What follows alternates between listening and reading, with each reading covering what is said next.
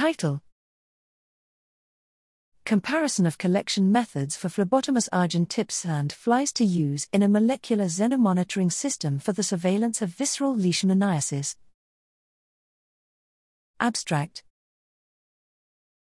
Background The Kala Azar elimination program has resulted in a significant reduction in visceral leishmaniasis, VLE, cases across the Indian subcontinent. To detect any resurgence of transmission, a sensitive cost effective surveillance system is required. Molecular xenomonitoring, MX, detection of pathogen DNA slash RNA in vectors, provides a proxy of human infection in the lymphatic filariasis elimination program. To determine whether MX can be used for VLE surveillance in a low transmission setting, large numbers of the sandfly vector Phlebotomus argentipes are required. This study will determine the best method for capturing P. argentipes females for MX. Methodology slash principal findings The field study was performed in two programmatic and two non programmatic villages in Bihar, India. A total of 48 households, 12 slash village, were recruited.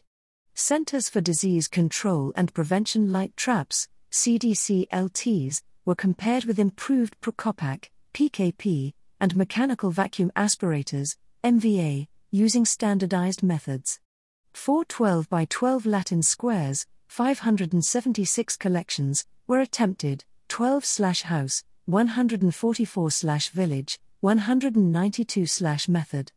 Molecular analyses of collections were conducted to confirm identification of P. argentipes and to detect human and leishmania DNA. Operational factors, such as time burden, acceptance to householders, and RNA preservation were also considered.